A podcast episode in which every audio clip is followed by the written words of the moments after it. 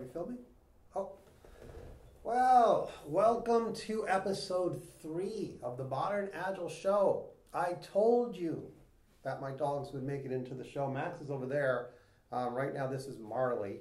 He's a young guy. He's maybe only about uh, a year and a half old. So he's a real cutie. Um, we have a great show today. And I am going to be doing something I haven't done before in this show, which is draw on this whiteboard behind me. So that'll come next. But I'm going to start off, as I do, with a book. And the book this time is called Why Does Software Cost So Much? Okay, you're going to think I'm a, uh, a total Tom DeMarco a fanboy, and, and I am. So it's another Tom DeMarco book. Um, and I promise you'll be looking at other people too. But but Tom has just incredible wisdom to share here, and it's related to um, my subject today, which is about how do you deal with the different roles on a team, and what does it look like to really collaborate. So I'm going to read a tiny passage out of this book, um, and this is filled with chapters that are all just essays on software development. Okay, let me just say one thing too. The show that we're looking at here is about modern agile, and that relates to all kinds of human endeavors. I want to be super clear. This is not just about software development. I am today going to be really deeply diving into modern agile software development. Promise on other shows I'll be talking about a variety of ways you apply modern agile to other things. So that's uh, the preface. All right, so I'm in a chapter here called Non-Technological Issues in Software Engineering. And in the beginning of this chapter, he's talking about um, Fred Brooks, another um, guru and legend of our field. Um, he wrote The Mythical Man Month. And Fred Brooks, of course, is talking about the difference between sociology and technology and how much more important sociology tends to be than the technology when it comes to, to having an awesome team. So later in the chapter, um, we have it. Uh, this this section is called "Letting Teams Happen." Okay, letting teams happen. And here's what Tom says: The maddening thing about teams is that they happen by themselves, but it is difficult or impossible to make them happen. Failure to force teams to form is due, I believe, to managers trying to set up teams with themselves as leaders. That sounds like a good idea, but it isn't. I am more and more convinced that those who talk most about leadership have the most difficulty forming meaningfully gelled teams.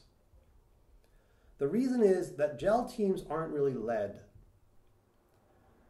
They are networks, not hierarchies. All members are virtual peers. The leadership function is distributed that is, different members take control at different times. That ties into what we're now going to be looking at um, on the whiteboard. So, what I see in many um, companies that are, that are building software products is a tremendous need for this network of people collaborating and for there not to be a single leader or a single wringable neck, but instead for there to be an incredible collaboration between various uh, peers. In most shops, there's, of course, we've got your customer. That's your customer. Of course, you want to make your customers awesome, right? That's our focus in Modern Agile, make customers awesome. How do you do that? First off, we, we know that much of the time, okay, inside our organization, we only have guesses about what the customers really need. Okay? We really need to get in their heads. We need to understand them. Now, there is a role called um, ops, operations staff. Okay? A lot of times, ops they're fielding phone calls or they're fielding emails or angry rants on Twitter. They're getting that voice of the customer. And that's really valuable to deciding what to go work on, what, what to, to do to make the customer happier. In addition, we have the developers.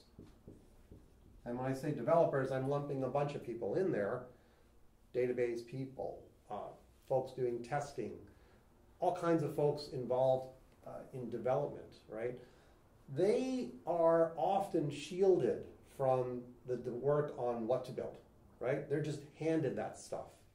I think that's a big problem.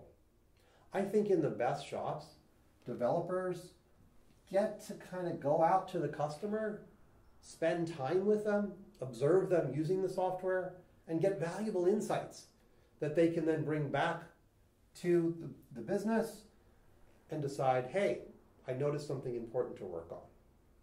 In addition, the developer role will often include senior level members. Sometimes they're called architects.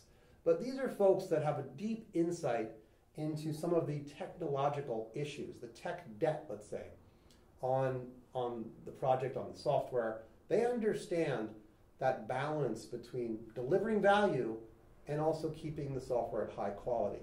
Okay? We need that voice. That voice is super important. We may also have user experience folks.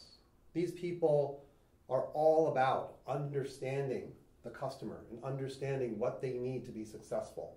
I was just at a conference yesterday and these UX people were like all over the tiniest little details to make customers awesome, right? They really get down into it, right? How to remove clutter from the user interface, how to make things clean and simple, how to produce user interfaces that don't really require any kind of documentation because they're just easy to understand. Super important role to play. Okay. Then, of course, we have what we might call subject matter experts, SMEs. Um, sometimes they're called analysts. They're experts in the area that the customer is interested in. This is an important role, but it's you can't only rely on these folks, right? If they, if they were the only people fielding information from the customer, um, we might be in trouble. We wouldn't be hearing the voice of the architects or the developers. We wouldn't be hearing what the ops folks are saying. They're important, but they're not the only voice you want to hear, okay? And there are other people in the organization that matter, right? We might have legal, right? There's legal. Sorry about my handwriting. The legal staff may be uh, important to figure out, hey, have we done a patent search on that thing? Because what you're proposing, there might be a patent on it already. We really need to know if there is before we build it, right? Um, and I'm not going to keep going here, but there's more roles that play a significant role in figuring out what the customer needs most, what we need to build for the customer, okay? What doesn't work is having a single ringable neck. One person who's supposed to do all of these jobs, right? What I find in a traditional agile project is you have a separation. All these people are separated by a product owner. And the product owner is supposed to be the one talking to the customers figuring out what to build, creating a backlog, prioritizing it, grooming it, and then suddenly just giving this stuff to the team. I'm afraid, folks, that that leads to really bad results. It's just like Tom DeMarco said we need a team of peers where people play leadership roles at different times and they're all focused on producing awesome results, right? Making the customer awesome. That leads to far better results than trying to run everything through a single ringable neck. So that's my uh, rant about that, um, if you call it a rant, but it's, it's something that I see over and over again that's so super important to, to what we care about, right?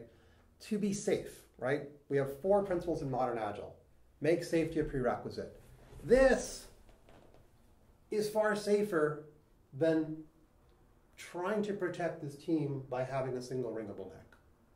This leads to more discussion, collaboration. Of course, sometimes you might say, hey, how are we going to decide between working on some technical debt or producing something that, that deals with a customer complaint or some new feature that the subject matter experts want? Well, you have to have a meaningful discussion. You have to think about making people awesome and making safety a prerequisite. Maybe you have to experiment.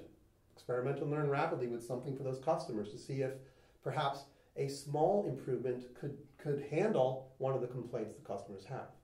And you have to deliver value continuously. So this is a hard role to be playing by one person again. You want to have a, a bunch of minds involved in it. All right, finally, let's talk a little bit about um, question that was submitted. Um, I love your questions. Please keep submitting them. Uh, this question comes to us from our Facebook Modern Agile group. It comes from a guy named Sergio. I'm sorry if I get your name a little wrong here, but Sergio E. Zamora Rubio. I'm not sure where you're from, uh, Sergio, uh, but thanks for your question. The question is Which one of the four modern agile principles is the most difficult to adopt? Great question. They are all meant to be equal to some degree. However, in my experience, and I might regret saying this because uh, I'll rethink it later, but um, I believe that the modern agile principle that's the hardest to adopt is make safety a prerequisite. That one goes really deep, okay? I started the show talking a little bit about Fred Brooks and mentioning sociology and technology.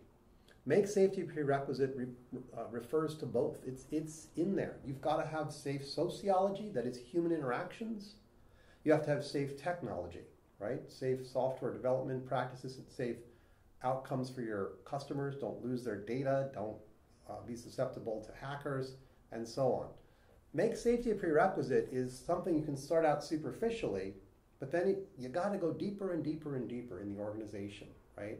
You could have people that aren't speaking their minds because they're afraid to. Fear can be in that organization, right? W. Edwards Deming is famous for saying, drive out fear. Easier said than done.